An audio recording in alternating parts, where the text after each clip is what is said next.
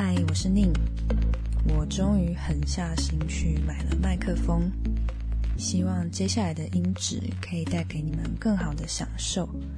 在这边要特别谢谢呃 Jean 的赞助还有留言，在留言当中提到你很喜欢节目的内容，鼓励我去提升设备，这让我终于去认真的思考这件事情。我发现自己嗯、呃，在做节目的时候，这确实是我很乐于去分享的一个方式，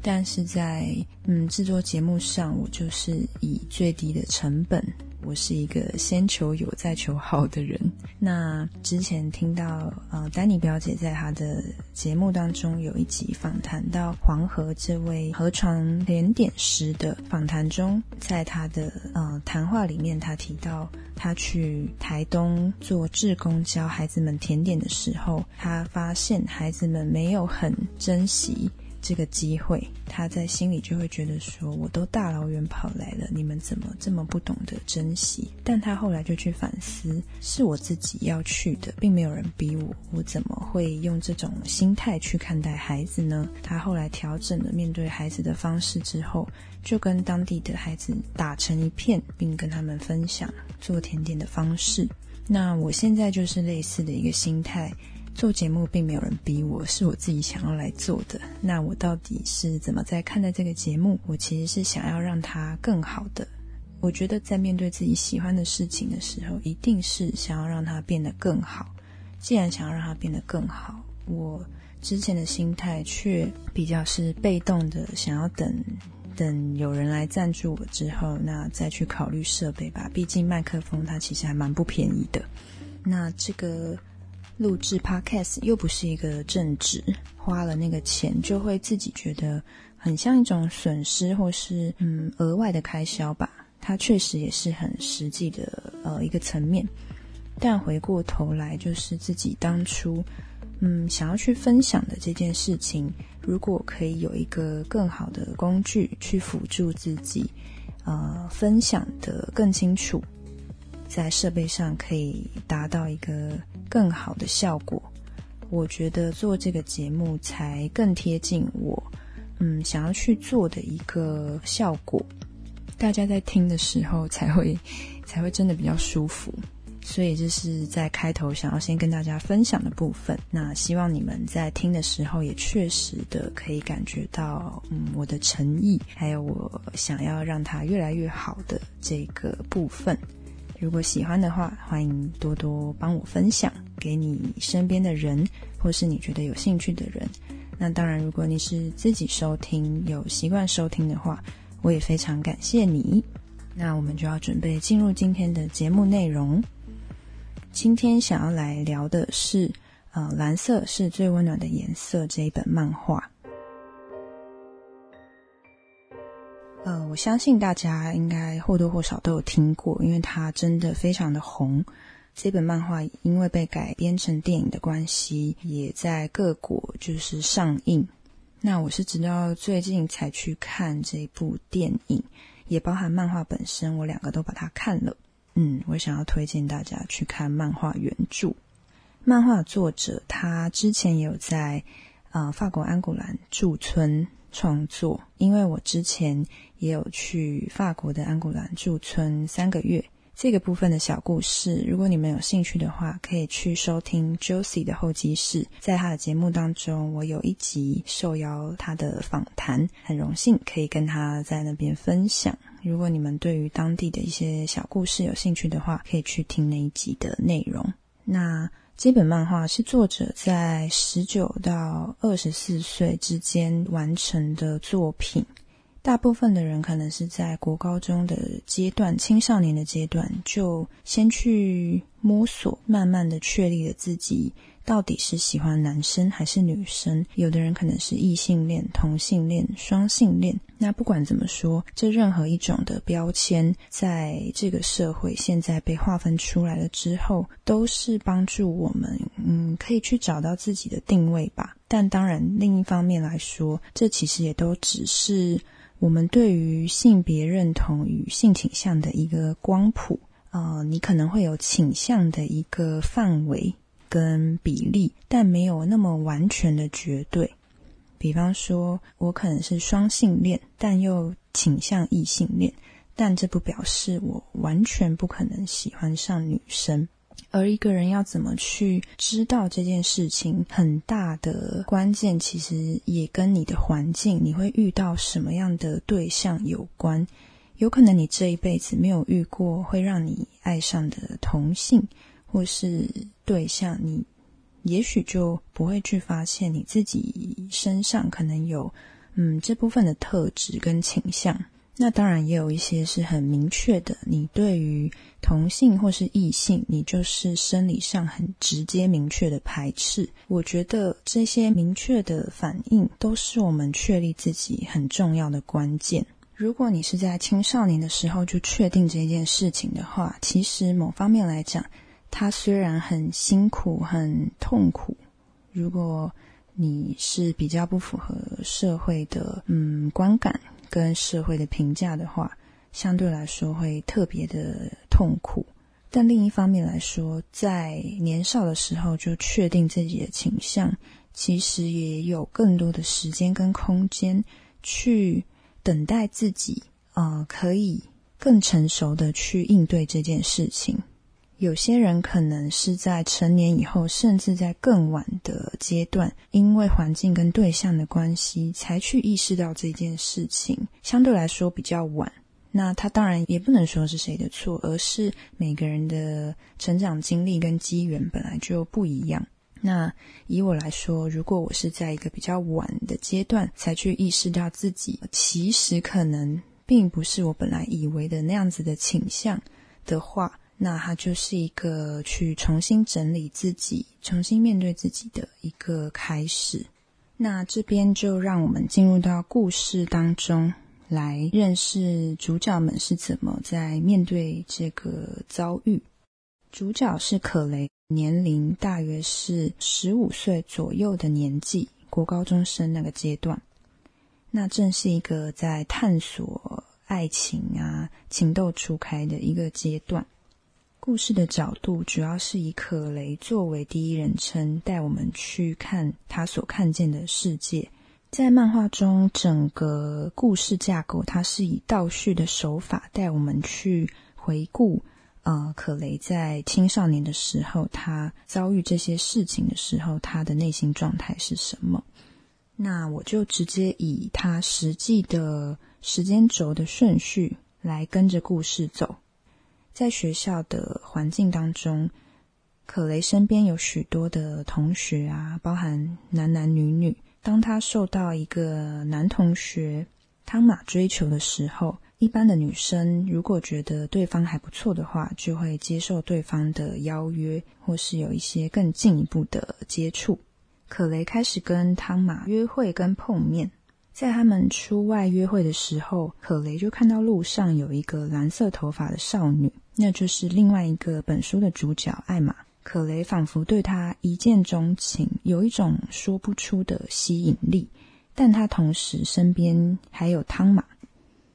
他发现自己回家之后，脑中一直挥之不去这个蓝色头发少女的身影，他没有办法形容那是一种什么样的感觉。甚至他在当晚的睡梦当中，他就梦到他跟艾玛完全还没有接触，还没有认识，他当时还不知道他叫做艾玛的时候，他就梦见他跟他进一步的亲密肢体接触。他梦见艾玛爬上他的床，撩起了他的衣服，把手探到他私密的地方。哦，对，这本漫画是限制级的，虽然用听的可能相对来说还好，不过如果有十八岁以下的人在收听的话，你们就自己稍微注意一下，但我想大家应该都当自己已经十八岁以上了。然后可雷梦到这个梦之后，他就惊醒，他完全没有办法理解自己为什么会做这种春梦，而且是一个呃完全不认识的人，是一个一见钟情的陌生人。他就提出疑问说，感觉好真实的梦，我怎么会做这种梦，实在是他完全没有办法呃理解自己的一个状态。他也不会把这种事情告诉他身边的同学，那因为身边的同学都知道他跟汤玛开始约会，好像也在交往的状态，所以会关心他们的呃发展，甚至关心他们有没有走到发生关系的那一步。那在电影的部分，呃，这一段的剧情其实表现得更加露骨。在查资料的时候有发现说，因为电影的导演是嗯是一个男生，以男性导演的角度来诠释这部电影的时候，我在看的视觉上他会蛮强调在呃床戏、肢体接触比较肉欲的部分。而在这个剧情的段落，可雷去跟同学碰面的时候，同学甚至很露骨的，完全没有要顾他面子的，直接问他说，你昨天应该是跟汤玛上床了吧，因为我闻到你身上的那个味道。在电影里面就这么赤裸的台词，我觉得它也是一种很粗暴的说法。那可雷的真实的情况就是，他是自己在自己家里意淫艾玛这个人，他并没有跟汤玛发生关系，但这种事情他根本就不可能跟任何人说，因为他自己都还不知道自己发生了什么事情，所以他就写在日记中，写下整件事情让他自己感到非常的焦虑，他觉得好迷惘，可是又没有办法跟朋友讲这种扭曲的事情，因为如果跟他们讲了，感觉就会被瞧不起，然后他就觉得自己必须要忘记这种奇怪的念头，必须把心思放在那些爱自己的人身上。但同时他开始疏远了汤玛这个男生，汤玛就觉得他好像一直在躲他。汤玛其实很喜欢可雷，但可雷对于汤玛这个异性，他出于好奇跟他在一起的成分呃，远比他喜欢这个人来得多，所以他开始退缩。在他们好像要发生关系的那一步的时候，可雷硬生生的逃离现场，丢下了全身赤裸的汤玛。他完全不能理解可雷到底发生了什么事，为什么要逃走，但可雷就是没有办法接受这件事情，他只能逃离现场。某方面来说，可雷对于自己的欲望非常的诚实，呃，比起跟眼前的异性发生关系，他更渴望的是跟那位蓝色头发的还不认识的艾玛有更进一步的接触的机会，所以他会很自然的有一些对于自己的疑问，也觉得很受不了自己。他很清楚的知道自己不想要去汤玛的家，也不想要跟他睡在一起，但他就会去反问自己，既然当时跟他交往不就是为了走到这一步吗？那为什么我又在这一步退缩？不断的去反问自己。然后他在日记里写着，我觉得自己真的迷失了，就像孤独一个人在箱子的底部，不知道该怎么办，总觉得目前不管怎么做都违背了我的本性。为什么好像身边的每一个人都可以适应这样的生活，唯独我却不行呢？有一次他在学校里跟平常会常常行动的呃女同学正在聊，说身边有哪一些很漂亮的同学之类的。那他身边的这个女同学聊着聊着就一时兴起，就说像你也非常的迷人啊，尤其是你脸红的时候。他就开始伸出手去挑逗他的嘴唇，然后就吻了他。可雷第一次被同性亲吻，他就发现好像有什么开关被打开，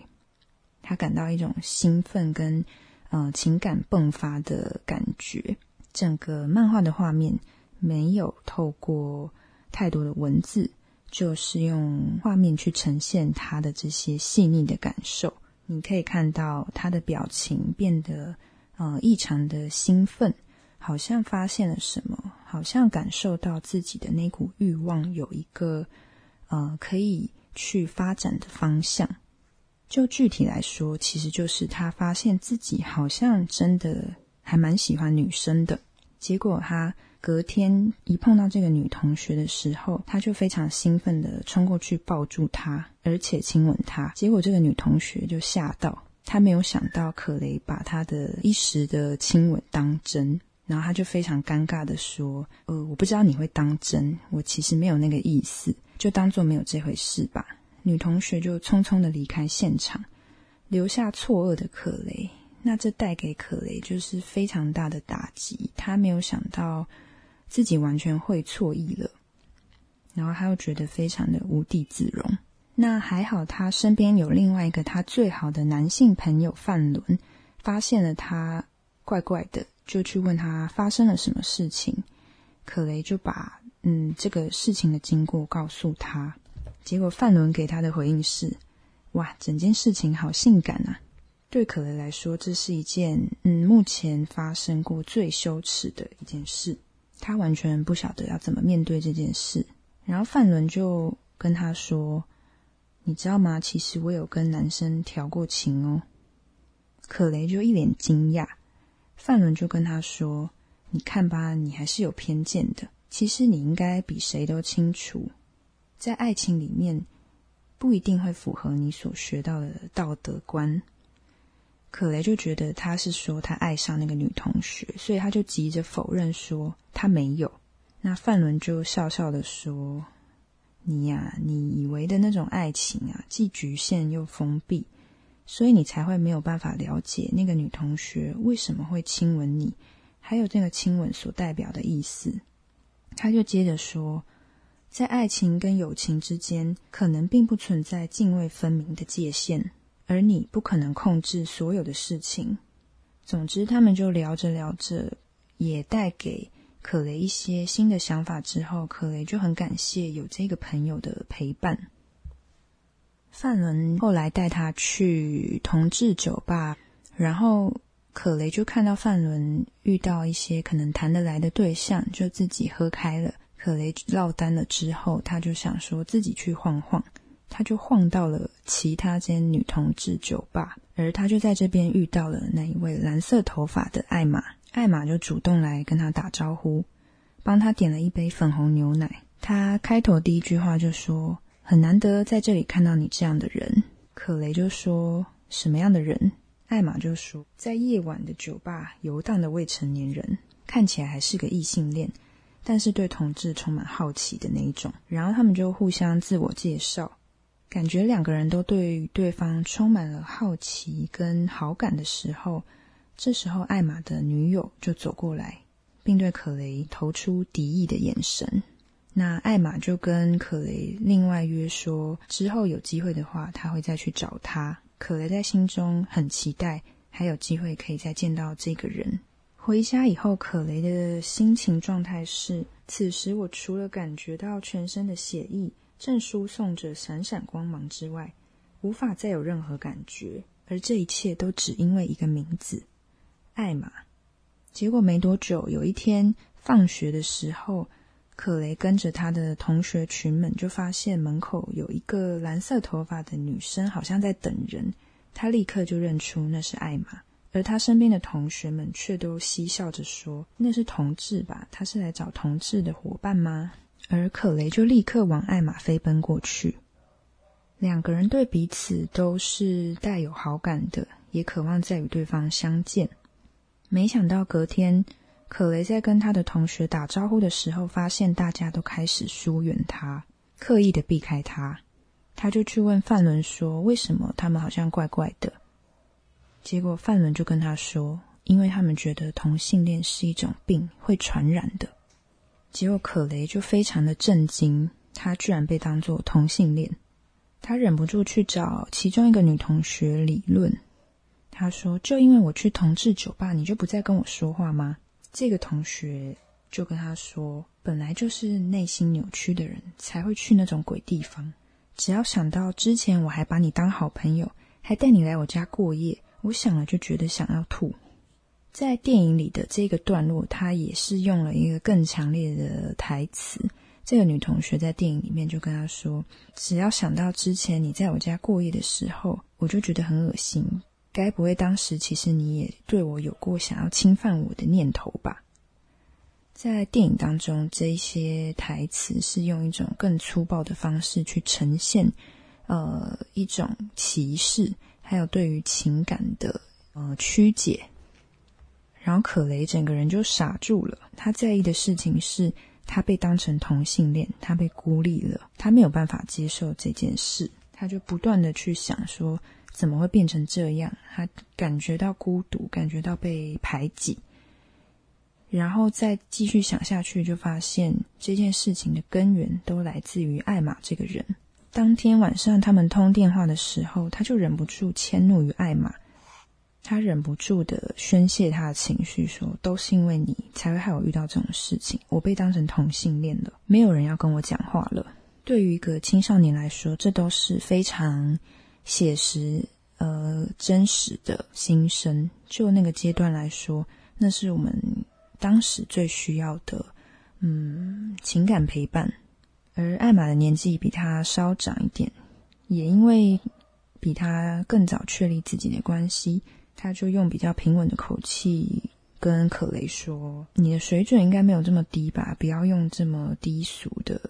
说话方式来对我。他说问题不是在你身上啊，而是在你那些朋友身上。但对可雷来说，他在意的就是被当成神经病，而不在于对方是不是歧视。所以艾玛就非常生气的说，你为什么要用这种方式批评同性恋？你难道不觉得这种态度很可耻吗？我为什么要因为爱一个人而感到羞耻呢？不管是男是女，难道性别这件事情真的这么重要吗？这后面是我补充的部分。然后就挂了电话，画面当中就留下呃，双手掩面的可雷。这之中他们就好长一段时间没有特别的联络，可雷就发现自己很想念艾玛，所以他就忍不住想办法找到艾玛的联络方式去找她。当他们碰面的时候，可雷其实是有一点不知所措，但他又呃选择先低头的告诉他说，其实我一直想要跟你道歉，但是又不知道该怎么联络你，很抱歉我把过错都推到你身上，还要那么差的口气跟你说话。那艾玛本来想说呃，为什么他要来找他，还有一点生气跟防卫的状态，听到他这么说之后，他整个心就软了，他也愿意去跟他和好，并告诉他说很抱歉我也对你大吼大叫。两个人就决定重新去好好的聊一聊。艾玛就告诉他，第一次发现自己受到女生吸引的时候是怎么样的一种心情。他说那一年十四岁，剪去一头金发，改成朝天短发，穿着比合身尺寸大三倍的衣服，成天跟男生鬼混，有时候还会打架。那是一种急着跟自己对抗，跟欲望对抗，却完全无法控制恐惧与愤怒的状态，而这就是当时那么暴力的原因。但现在已经不是当初那个样子了。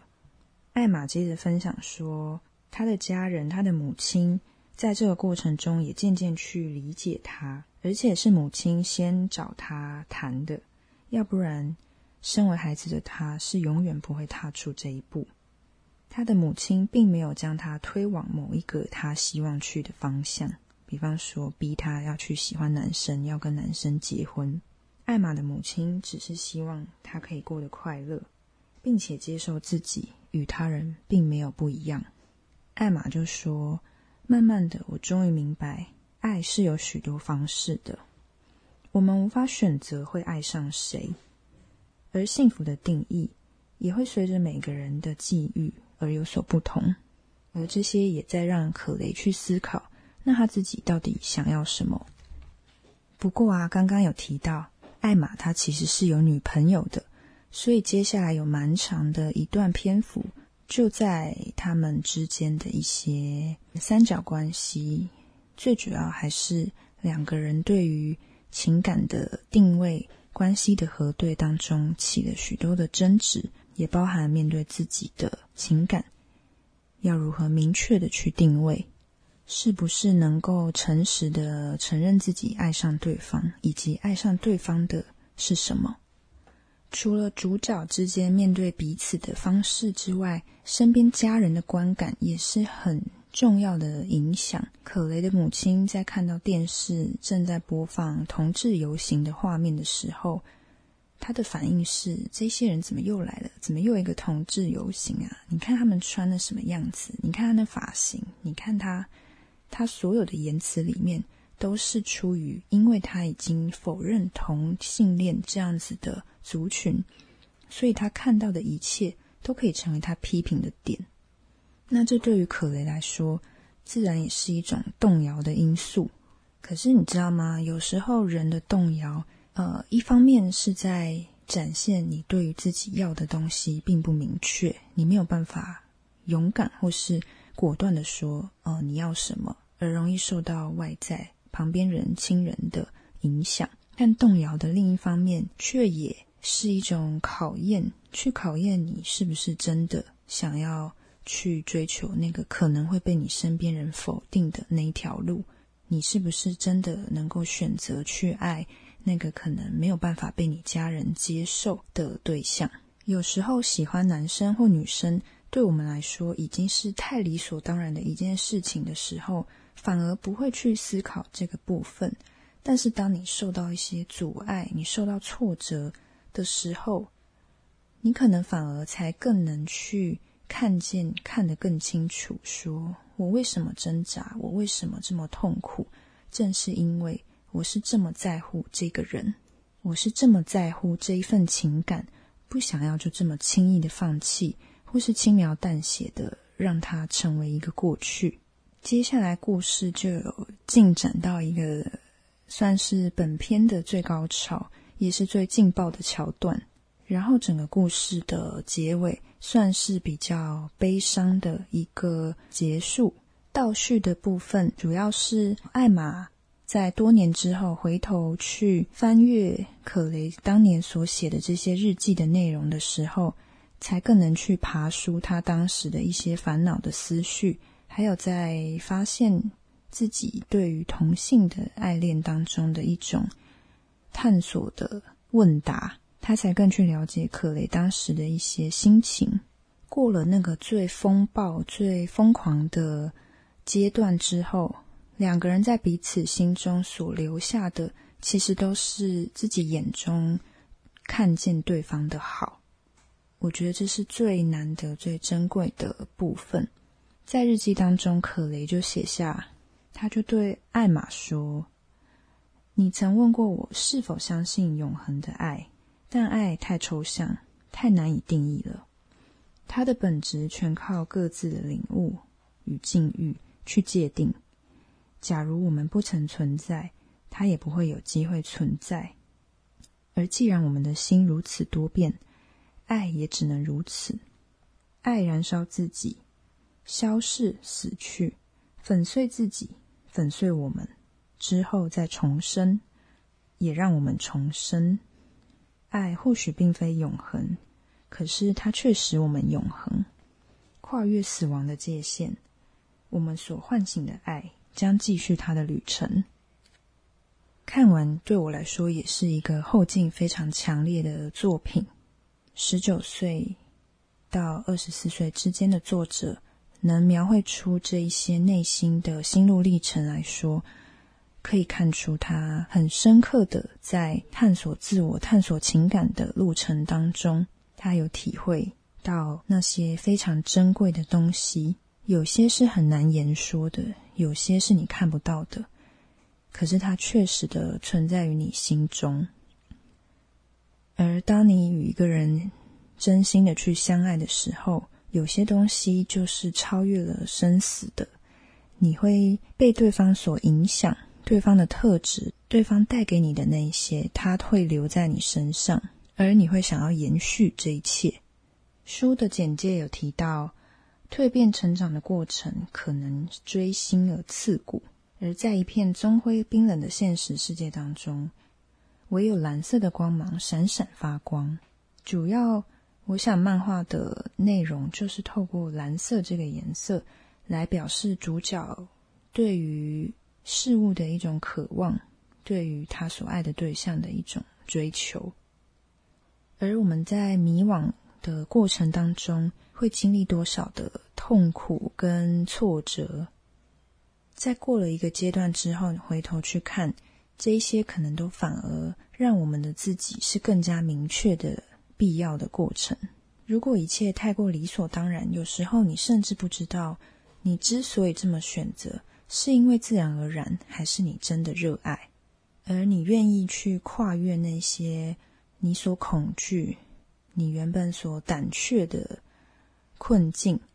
也正表示你是这么想要去追求，这么的看重这样一个人或是这一件事情，所以你会不断不断的不会放弃，不断不断的尝试，直到最后你真的发现越来越明确，那个选择就会浮现在你的眼前。哇，这一集不知道是不是超过时间，而且好像某些部分讲的有点小小的亢奋，因为跟我自己的生命历程蛮有关系的。其实从第一集到现在的每一本书，我后来回头去看都会发现，嗯，都还蛮能刚好的呼应了我在讲那本书的那段时间的一种心境或是处境。蓝色是最温暖的颜色的漫画，它很完整的描述了嗯女性心理的那些非常细腻、非常幽微的、呃、情感的流动。这些在电影当中是嗯比较难去表现的，电影主要是以视觉画面为主，当然他们会透过一些对白去表现各自的个性还有看重的事情。不过我觉得如果大家会对于这一个故事呃好奇的话，我会推荐你们去找漫画来看。那如果你有时间的话，你也可以两个电影跟漫画都一起看，然后来对比他们之间的一些差异，包含男生诠释的角度跟女生诠释的角度，而且特别是作者自己所诠释的角度，当然又是更加的深刻。但我觉得很好的事情是，因为它被改编成电影，这个作品就会被更多人所看见，大家也更会好奇说原本的故事原作到底长什么样子。不管电影的改编的成功与否，改编的好不好，我觉得有发挥到这样的影响力，就是现在嗯跨界合作去媒合的一个很重要的影响力。那我觉得不管是漫画或是电影、呃、或是小说啊、剧本等等，大家的故事最终其实都是在告诉你，你以为孤独在烦恼的事情，很多时候其实有很多人也正在跟你烦恼类似的事情，一个真实的人他可能会遭遇的事情，然后让我们把自己带入进去。换作是你，你可能会有什么样的选择？那今天的分享就到这边，希望大家会喜欢这一次的内容，我们就下一本书再见，拜拜。 Coffee at midnight, no words, just your eyes. Sit in the silence, taking the quiet. Can I pull you down, lay here, just shut it out.Whatever they say, baby, just for today. Flashback, his hand on my neck, brown eyes, my guy, my love. Mistakes, heartbreak, we say you can't take this love from us. Now it's getting serious.